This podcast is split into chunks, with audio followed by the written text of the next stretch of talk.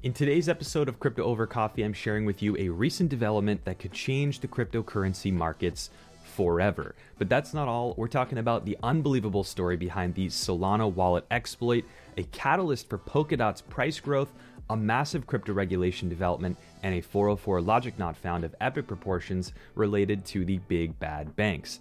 All of which is brought to you by my friends at Messari ahead of their mainnet conference, but more on that later. That said, you know the drill grab a coffee, make sure you're subscribed, and stick around for the whole episode. And beware of scammers. I will not reach out to you on social media or in the YouTube comments. Quick coffee break, and thanks to DeMello Coffee in Toronto for this coffee. Now, in the intro, I alluded to a recent development that could very well irrevocably change the face of the cryptocurrency markets. Here's the deal on Thursday, news broke that BlackRock, the largest asset manager on planet Earth, would be partnering with Coinbase to provide end to end cryptocurrency services via BlackRock's Aladdin investment management platform.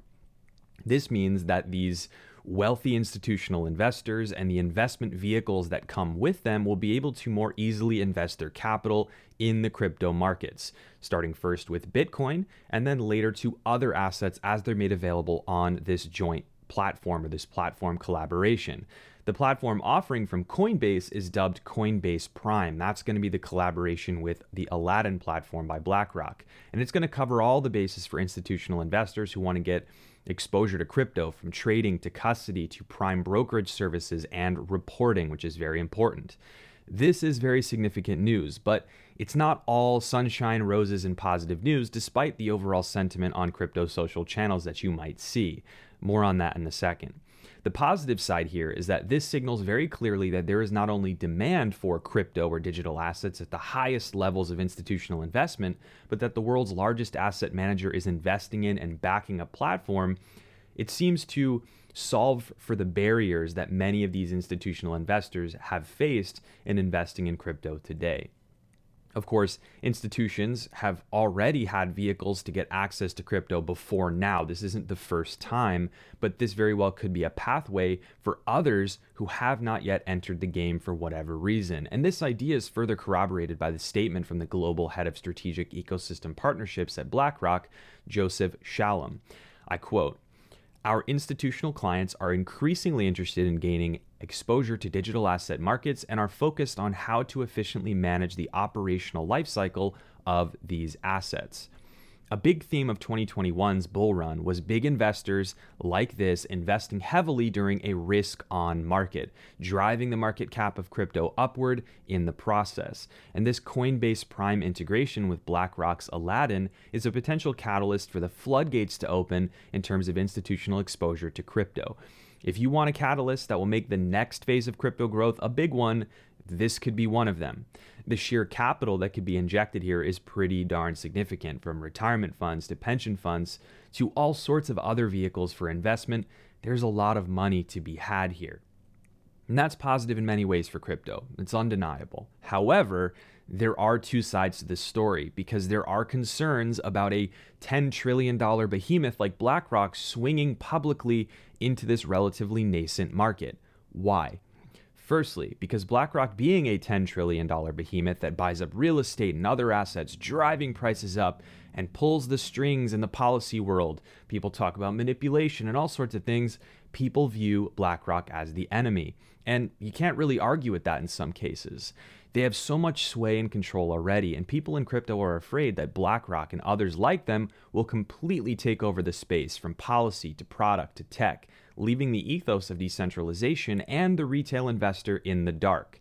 For people who look to crypto as a counterpoint to Wall Street, the entry of players like BlackRock is likely an unwelcome sight. Now, if BlackRock's massive influence led to a Bitcoin spot ETF approval or the SEC sort of backing down from their aggressive stance against crypto, people would celebrate.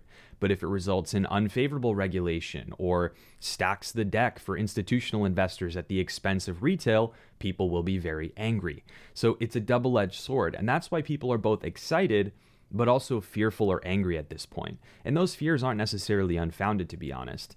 But we need to face the facts. Big names like FTX are already imposing their will at all layers of the space, for better or for worse. and being an extremely powerful player, an influential entity, has its responsibilities. That concentration of power can become unpredictable, whether the company was founded in the crypto space or not. The full force entry of BlackRock into crypto, at least in public rather than in the shadows, could be a major turning point for the crypto space, and one that means crypto may never be the same.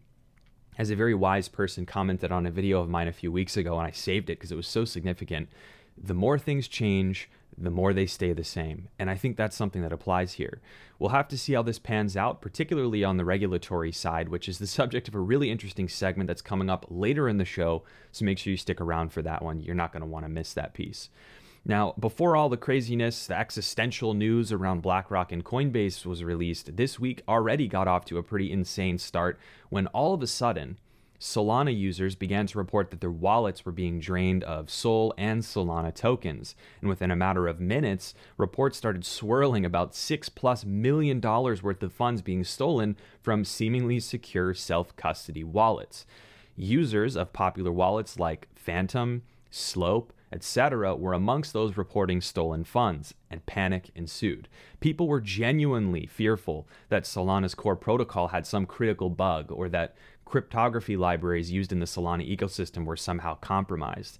Those are existential fears for a protocol. Just ask IOTA, a relic of blockchain hype's past. They had that kind of issue.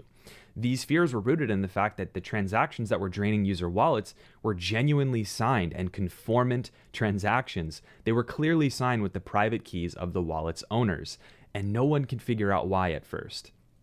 From there, things got even crazier still because as everyone's panicking that there was some full scale zero day cryptography bug or some protocol level exploit happening on Solana that could drain wallets with impunity, it appeared that white hat hackers, or quote unquote the good guys, had launched a denial of service attack on Solana to jam up Common Remote Procedure Call or RPC endpoints to slow down the hackers as they drain wallets.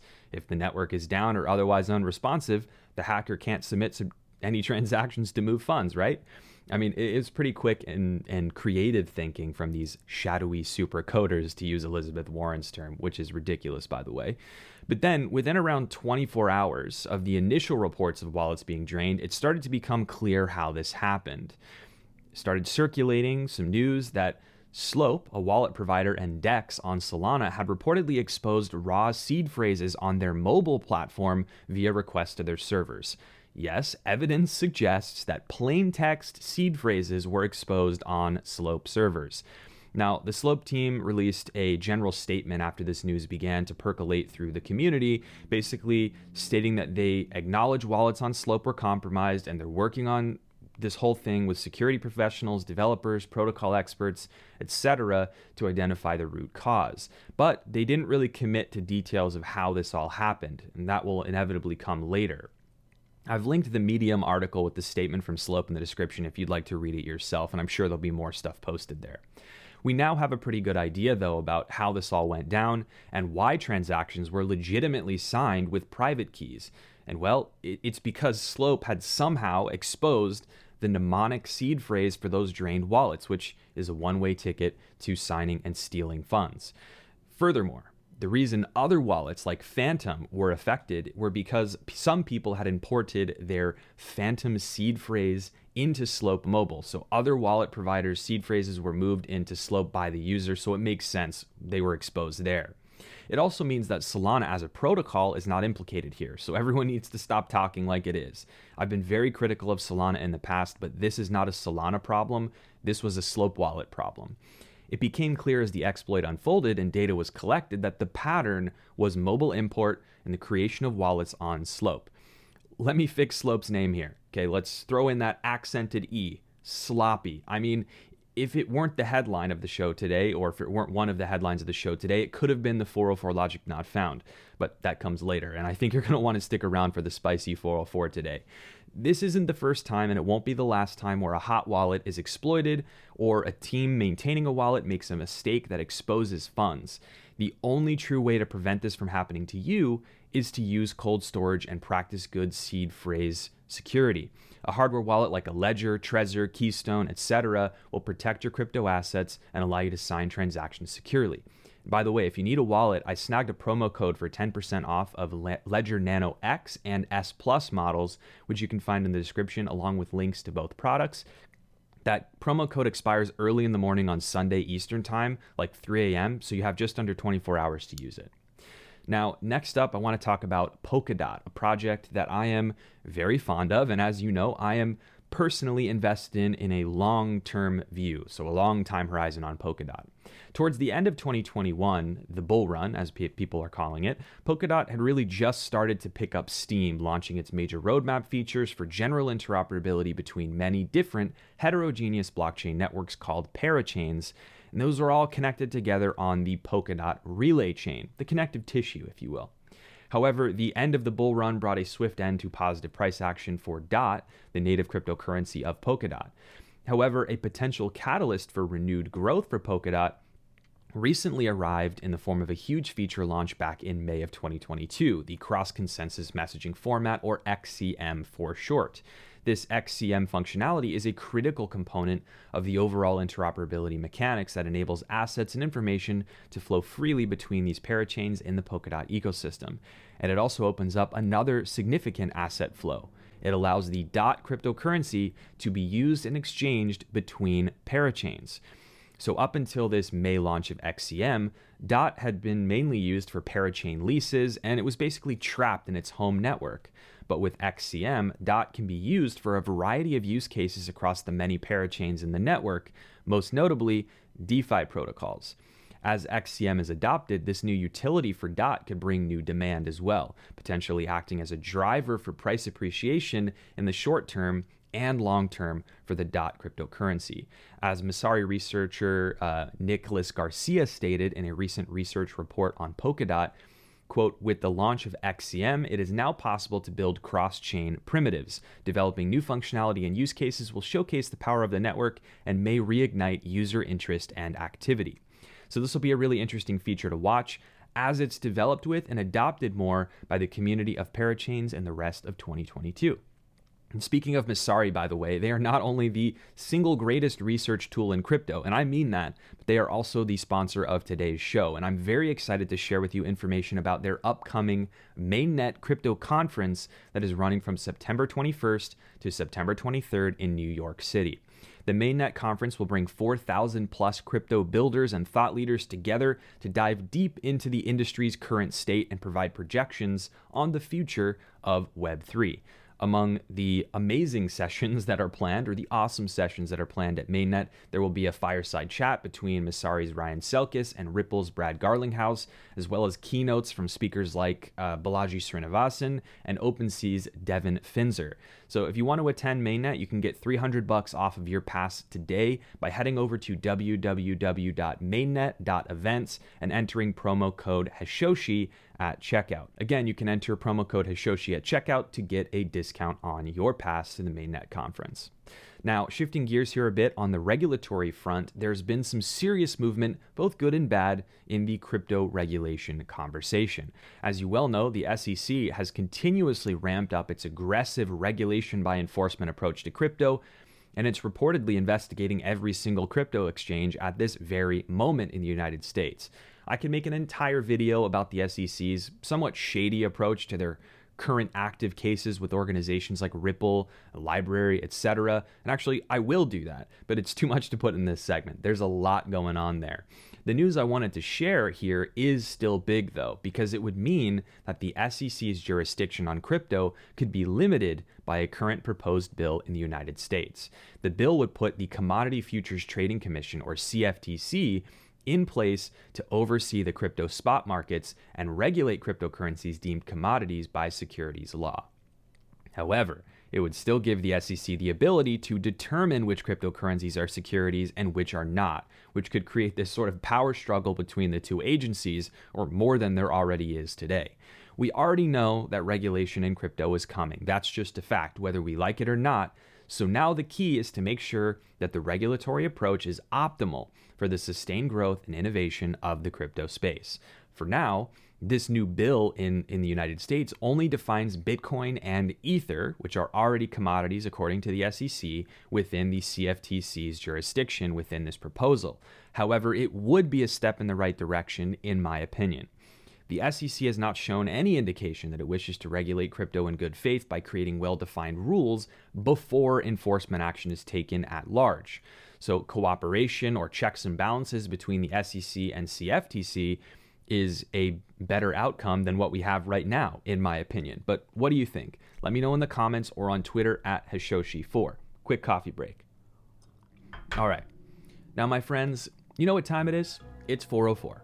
That is 404 Logic Not Found, a firecracker of a segment on the show where we bring attention to illogical happenings in the crypto space. And if you want to help this show get some attention, which I think it deserves, I don't know, what do you think?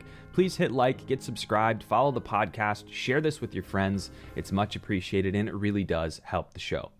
Now, today's show has touched a little bit on the nefarious side to some of the big money players in the modern economy, and banks are certainly no stranger to sketchy, borderline malicious type of activities like creating fake accounts or failing to follow rules around publishing accurate information about their products. However, there is one perfectly legal activity that to me should really be considered at least an ethical violation, if not a crime, and that is overdraft fees. Yes, the mighty overdraft fee, which constitutes an $8 billion line of business for banks. When your account balance drops below zero, the bank can charge you a cool $35 for the honor. Remember the whole double edged sword thing with BlackRock entering crypto? Yeah, this is the type of reason why that news is concerning for people. Anyways, even if you have to be lent $5 in overdraft by a bank, they can charge you 35 bucks right off the bat. And if you're lucky, you can beg forgiveness and get that fee waived one time. Oh, and if you're in overdraft for long, you're going to start racking up fees on an ongoing basis, with some banks charging as much as 36 bucks every 5 days spent in overdraft. Oh, you want a super special sounding overdraft protection that'll auto transfer money to keep you out of overdraft? That honor is going to cost you 12 to 15 bucks every time it triggers. This is a disproportionate punishment for what is usually a simple mistake or an unavoidable reality for those who live paycheck to paycheck. And I've been there myself. It's demoralizing. And it's easy to say, yeah, well, if you're so worried about overdraft, then keep more money in the account, pay attention. But for those who've done everything they can to cut expenses, to time their expenses according to when their paycheck drops into the account, but they're still just scraping by, a simple delay in their paycheck hitting the account can render a chain reaction of fees for something they have no control over. And I don't deny that banks have every right in our free capitalist world to charge their customers fees or penalties for spending more than they have in the account. But what I find morally reprehensible is that they've built a multi billion dollar business model out of taking money from people who are largely already struggling. Rather than putting into place systems to help people avoid finding themselves in a position of overdraft, banks instead focus squarely on profiting from this reality. And you may not find that to be wrong. And I empathize and I understand and welcome alternative views. Let me know in the comments why I'm wrong. But to me, it's an ethical line that's being crossed here, even if it's perfectly aligned to free market capitalism.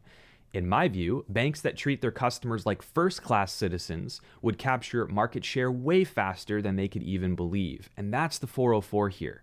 Banks act like customers are privileged for having the opportunity to bank with them. But that's a backwards approach.